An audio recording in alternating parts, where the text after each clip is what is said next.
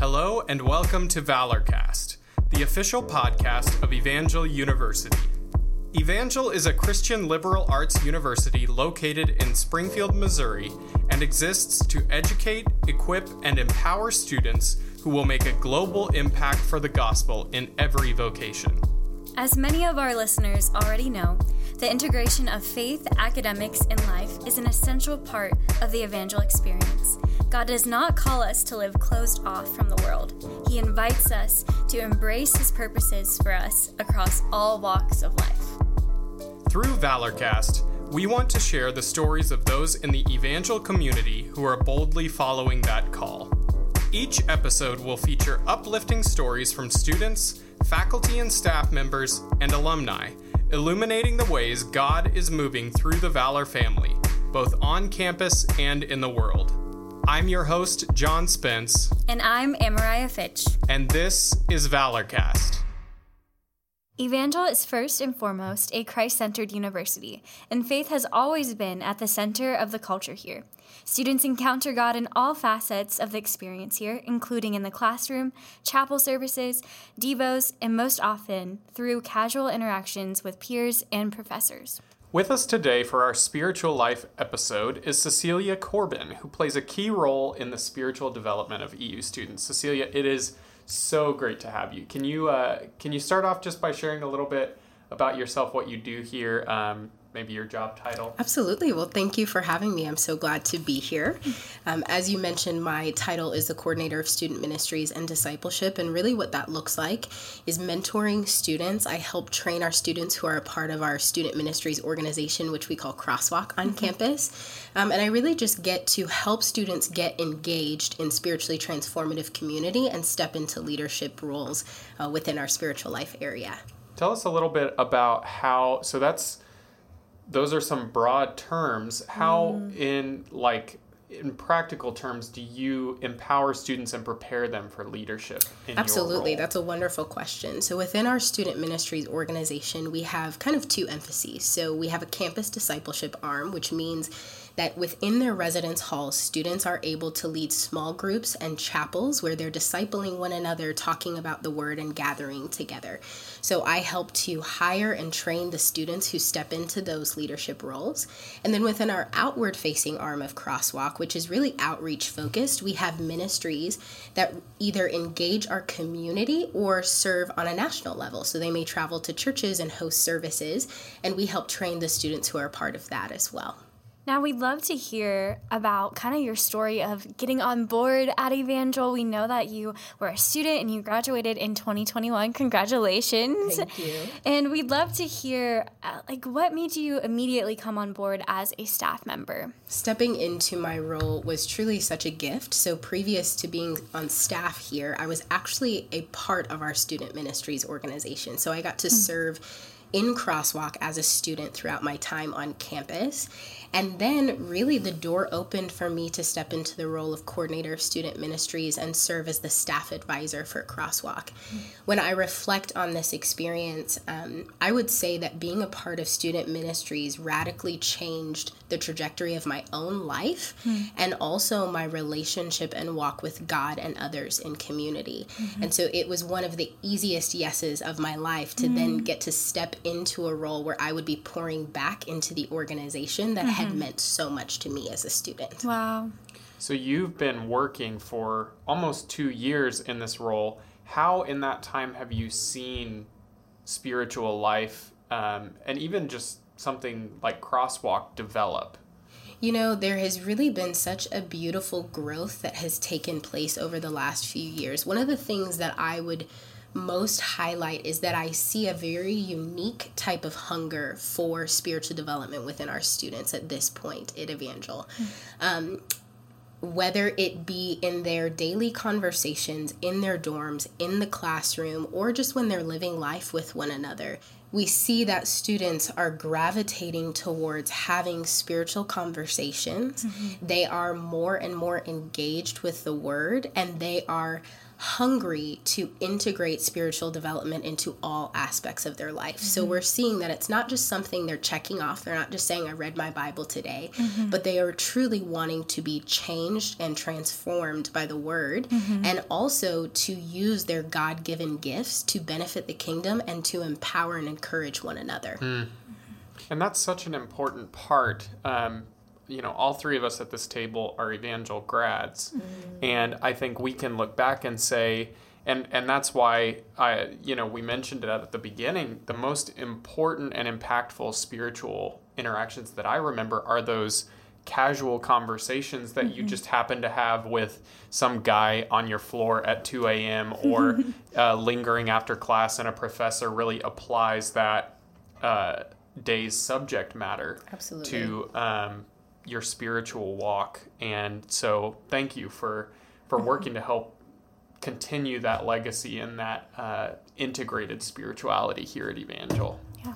I can acknowledge that hunger with you. I got breakfast with a group on Saturday of just evangel students, and they their hunger doesn't um, doesn't stay on this campus. It doesn't stay with devotionals or a chapel and um, other things that may seem like we're required to go to. Um, but it's not just a requirement, it's so much more than that. Um, and I've seen just their hunger surpass, you know, fulfilling those things. For example, um, the students want to start a regular prayer on Tuesday during the chapel hour where we normally have that mm-hmm. time at 10 o'clock from 10 to 11, just praying for our community, praying for the world around us, and how how cool is it to know that um, what we're developing here isn't something that once you graduate from evangel is just done but it's really helping them um, create those disciplines in their own life. Absolutely. And i love that you point that out amariah because what is so valuable about the spiritual development we're seeing is that students are having a recognition mm-hmm. that it is important for them to grow in their faith, mm-hmm. but they are also really being commissioned to engage their faith in action outside of even Evangel's campus. Mm-hmm. And so we are seeing students develop more and more of a heart for service, for evangelism on a national and global level, which I mm-hmm. think is so powerful in this season. Yeah. And that, as you speak, that even reminds me of a group of freshman guys don't know if this is on your radar, but they started a homeless ministry mm-hmm. where they create like I believe care packages and they go out um, into downtown Springfield and they um, talk to them about the gospel and really just create relationships mm-hmm. with people in the city. Absolutely, and isn't it just so incredible to see? That was completely a student initiated. Mm-hmm. So we mm-hmm. just saw students who recognized that there was a need and they communicated with one another to meet it and to fill it. And it's those kind of actions that we are just seeing kind of bubble up all across campus, which I just believe is so powerful. We want to ask you, as a mentor to students, what are some unique challenges this generation faces? Does faith hold the answer to any of those issues? I love that question. And that's something, honestly, in my own role that I've been reflecting on a lot recently. One of the things that I want to start by highlighting is specifically the strengths of this generation.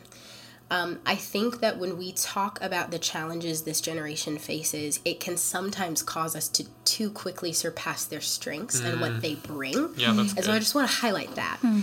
Um, this generation has a new a unique set of challenges yes but they also bring a unique set of strengths. That's good. I love what dr Rakes said. I believe it was last year at commencement when he said you are the answer to the problems of this generation. Mm. i believe that. This is one of the most creative community minded generations i think we have ever seen and that is so much of what they bring to the table whether that be in the classroom in their spiritual lives or just on campus.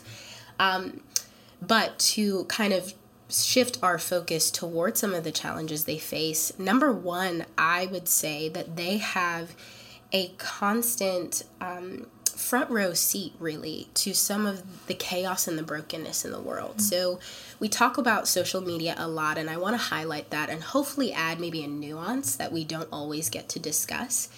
So, when you think about social media, for better or for worse, is highly integrated into the fabric of young adults' lives. Mm-hmm. You think about now when you apply for jobs that is done primarily through digital platforms so for a lot of them they feel like to be successful to meet their goals to remain in community social media has to be an integral part of that mm.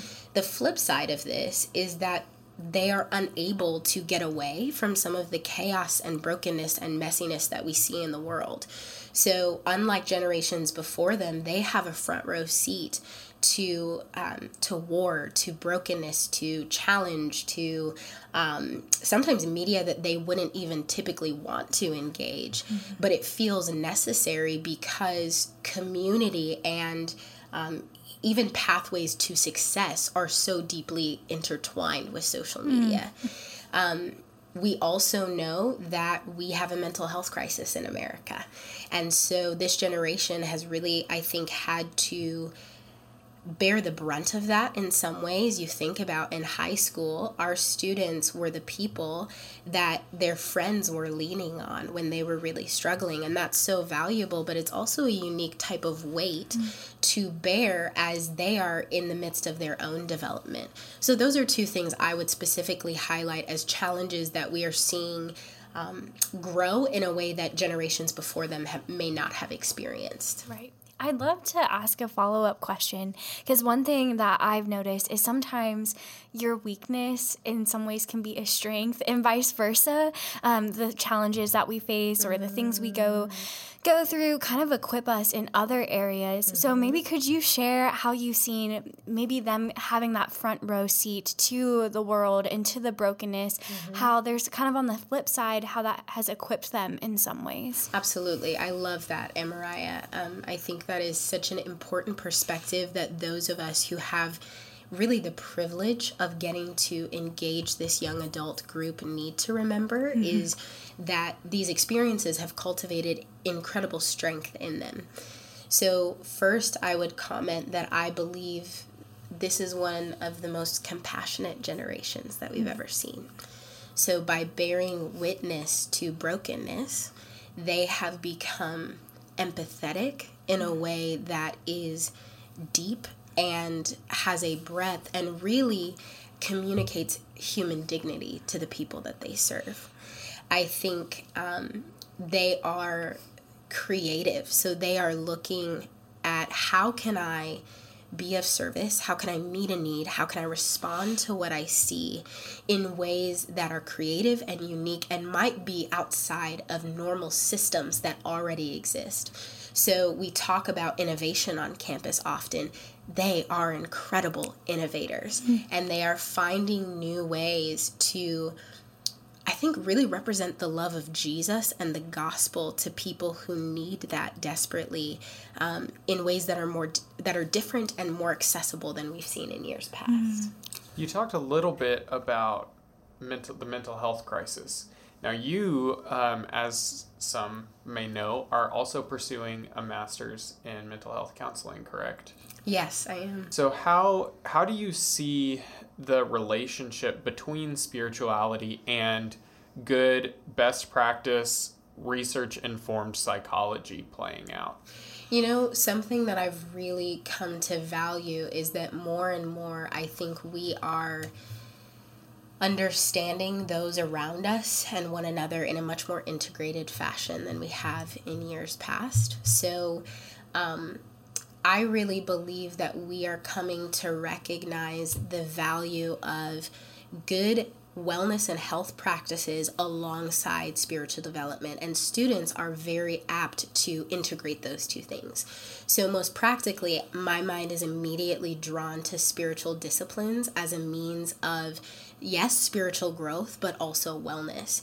So I have more students than I ever encountered, uh, even when I was on campus, who are actively engaged in practices like Sabbath, solitude, silence, time away from community, and are aware of the necessity of both physical and spiritual rest. Mm. And we're seeing that that is actually creating a longevity. Mm-hmm. So they are combating some of the mental health challenges that their generation faces. They are combating burnout and overwork by doing that and really um, are more able to remain in their leadership roles and their places of service long term as a result mm. of that and are finding that they are more internally regulated as a result. It sounds like those practices are helping them almost build a foundation. Like we, right now, um, in our cultural moment, we've seen over the past several years several major leaders in the evangelical world fail spectacularly. Mm-hmm. And beyond just mistakes, but patterns of unhealthy behavior. Mm-hmm. Um, and when we examine some of those individuals, we can say, oh, you were just put into leadership but didn't have any training mm. or any um, any practices that helped you establish a firm foundation mm-hmm. that was mm-hmm. not only gospel oriented but that was healthy and um, equitable mm-hmm. and it sounds like students are by engaging in these things early, they're actually working toward building that foundation for the future. Absolutely. And I think you bring up a good point because you're absolutely right. They have seen. Um, unfortunately, spiritual leaders fall and have challenges and, and unfortunate struggles. And the wonderful thing is, they look at that and they go, I know that that is not the path I want to take. So, mm-hmm. what do I do to shift my own trajectory? And these spiritual disciplines and practices that they're engaging in are really creating a grounding point. So, um, when they are uncertain of what to do, when they are trying to learn how to discern, or even just to be grounded in moments that can can be turbulent mm-hmm. these are things that they can return to mm-hmm. that help engage them in the word that help mm-hmm. um, them become attuned to the work mm-hmm. of the holy spirit in their lives and really help to recenter them i think that is building a really beneficial foundation in so many of our leaders to be able to remain in their roles to be able mm-hmm. to stay in the places that god is calling them to, and to do that successfully mm-hmm. without compromising their own health, integrity, and well being to do it. I really like how you highlight just the disciplines and really mention Sabbath because I think mm-hmm. Sabbath is really countercultural. Um, in our, our world today, it's just we almost compete in how busy we are. It's like, oh, what do you have to do today? Absolutely. Or it's like, oh, I had to do all this and that, you know. And if we pause for a moment, we almost feel guilty. Like, like, oh, I feel like I need to be doing something. There's this this rush and this chaos and I I'm reading this book by um, John Mark Comer. So Ruthless Elimination of Hurry. I've read that, and I'm um, also doing. Um, he has a program called Practicing the Ways, and it talks about um, Sabbath. And one thing that he mentioned was that um, people who regularly Sabbath, um, they will, can add up to 11 years on their life. And so y'all better add a Sabbath day to your week. You know, if you want to live a little longer. but how you mentioned that we've seen so many leaders um, just fail, and we our heart breaks to see them do that. But it's because we normally don't rest until we need to. Mm-hmm. You know, we normally don't stop until we hit you know burnout but in the word it's not sabbath isn't just a suggestion it's a commandment you know and so i really love how we're how you mentioned that we're helping students establish those disciplines here and now Absolutely, Mariah. I love that you brought up that book. I have read that book for two years with our leadership team, and we have found it to be so encouraging and edifying for us. And if I can expound on some of what you've said, you remember in the ruthless elimination of hurry that John Mark Comer really conceptualizes Sabbath as two things rest and worship. Mm-hmm. And those are the two guiding principles for how we engage the Sabbath and the activities that we practice on it. And when you think about that, what could be a better place to begin our week, to begin our activity, than grounded in rest mm-hmm. so that mm-hmm. we are, are, able to work from the Sabbath and not to it, mm-hmm. and to engage our Creator, to relish the beauty that he has created um, in nature and and him and everything that is around us you know i think that's crucial um, starting your week starting your foundation for going into work into vocation um, in that sabbath i think so many churches also practice having the sabbath as the same day as their church service mm. Um, where they're getting the ministry of the word and if you're in a church that practices sacraments like uh, communion regularly, you're being fed um, mm-hmm. that way.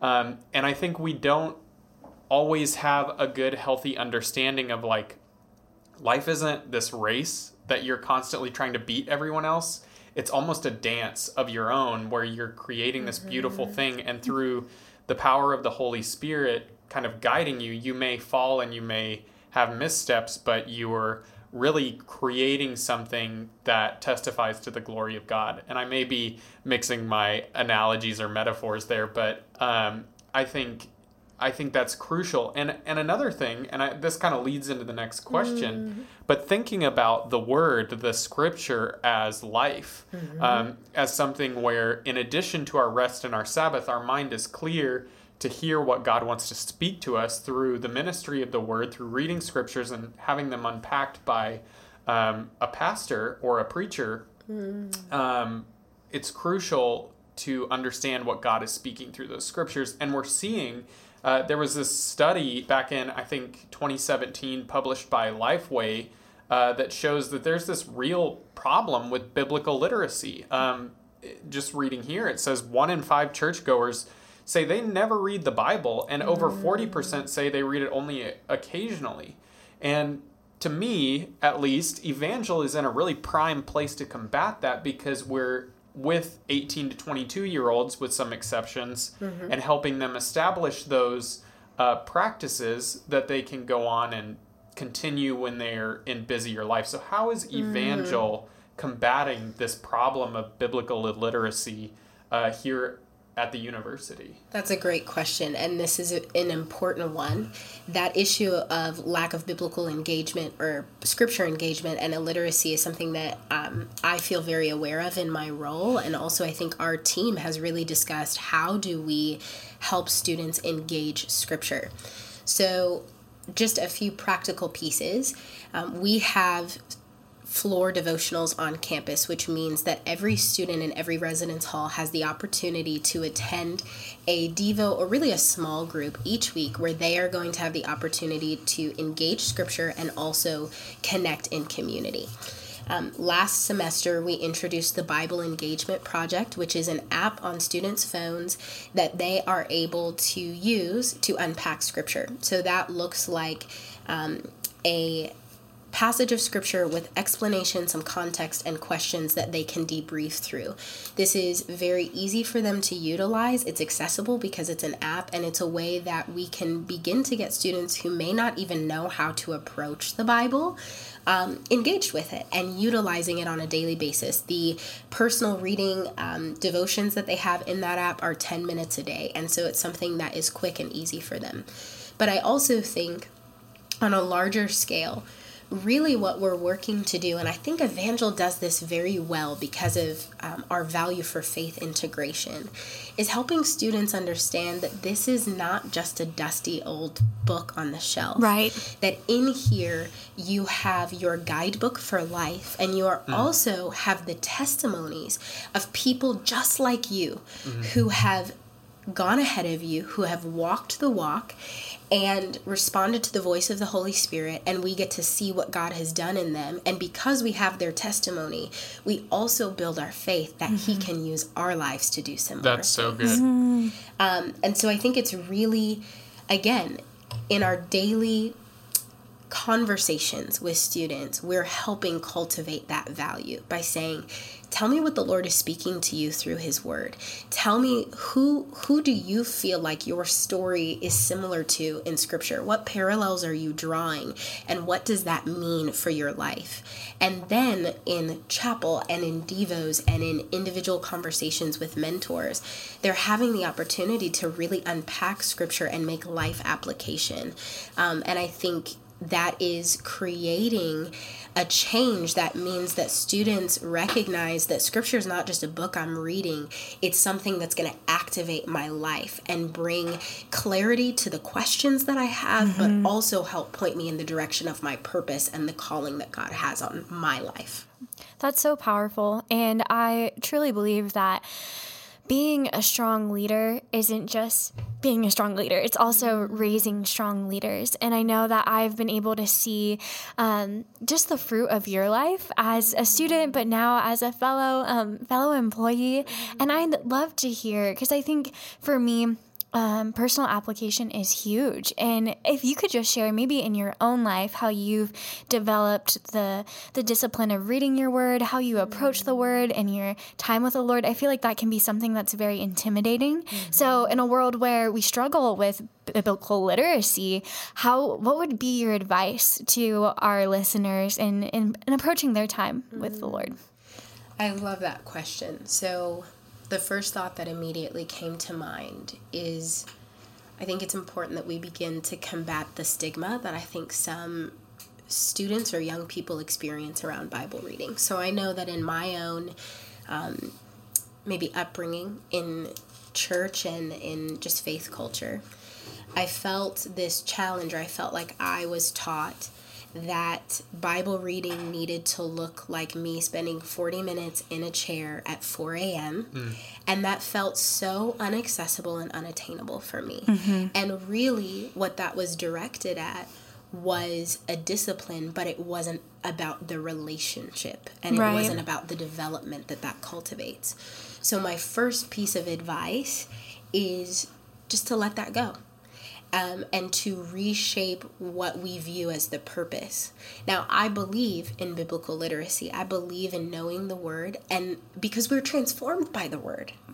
But ultimately, Scripture reveals to us the character of God, and mm. through Scripture, we know Him better. Mm-hmm. So I read my Bible, yes, to learn about the narrative of uh, Christian history and Scripture and to learn Bible stories, but really I come because I want to know my Father, wow. I want to know my Creator, mm-hmm. and that's what sh- shapes how I engage it. So, um, I think starting in that place, mm. and then with any discipline, we know that we have to start in a way that's accessible and we build from there. So, to the student who says, I can't do 40 minutes, great, do 10 today. 10 minutes at 8:20 before you're going to your 8:30 class. Right. If you need to walk on the treadmill and read your Bible, if you need to do that in your hammock in the afternoon in between homework, great. Take the 10 minutes, read your Bible, um, start in a place that you feel semi familiar with. So you don't need to start in Ezekiel or in Isaiah. That's okay. You know, um, you can begin in the Psalms and just begin to ask the Lord, okay, here's a text. What might you want to draw my attention to? And continue doing that. And I will bet you anything, not a betting girl, but I would, I would um, suppose that it's very likely that that is going to be a refreshing and restorative experience for you. And then you keep coming back, not because you have to do it, but because you want to do it. Mm. And scripture becomes the grounding place mm. and one of mm. the guidebooks for your life. Wow. And so then eventually, what felt like something you had to force yourself to do is something that you don't want to go your day without doing. That's so good. And and we're about out of time, but I want to conclude by asking you as you uh, sit and think ahead to the years to come uh, as you consider uh, the future of integration of academics and campus life and spirituality here at Evangel, and maybe even more broadly in Christian education. Do you see that changing? How do you see it adapting, and uh, and or do you see it staying the same? Uh, what what do you see the future of spirituality? Combined with education being? I'm so proud to work at Evangel because I believe that the way we help students integrate faith and education is impeccable.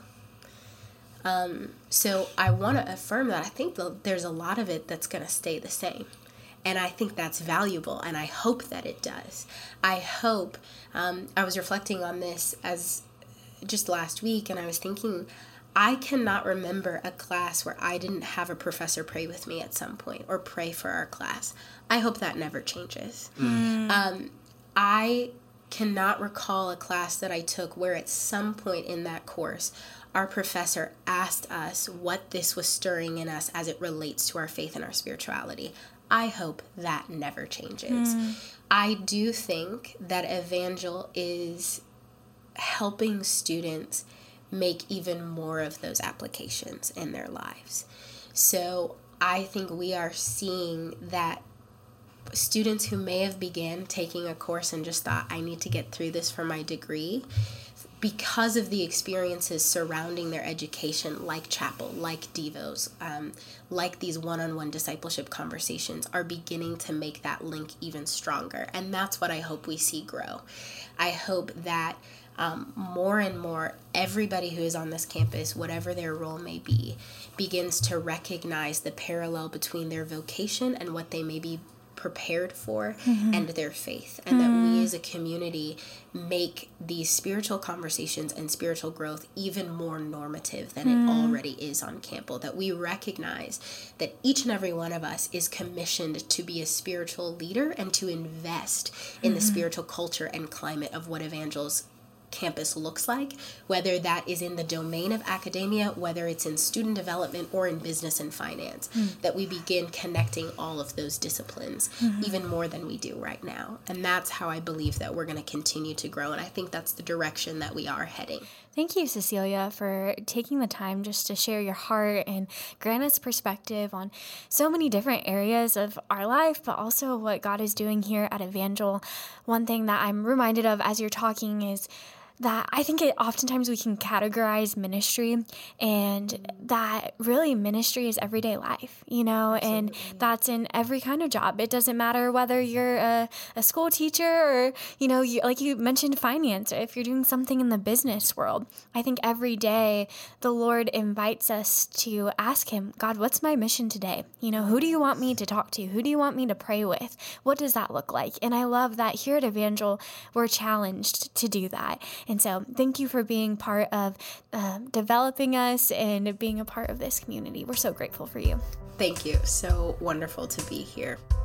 Thank you for listening to this episode of Valorcast. Be sure to subscribe and leave us a rating. Valorcast is hosted by John Spence and Amariah Fitch and is a production of EU's Marketing and Communications Department in partnership with KECC, Evangel's student led radio station. The podcast is produced, mixed, and mastered by Jordan Spence, who also composed and produced the show's intro and credits music. You can follow Evangel University on Facebook, Instagram, and Twitter, or visit us online at evangel.edu.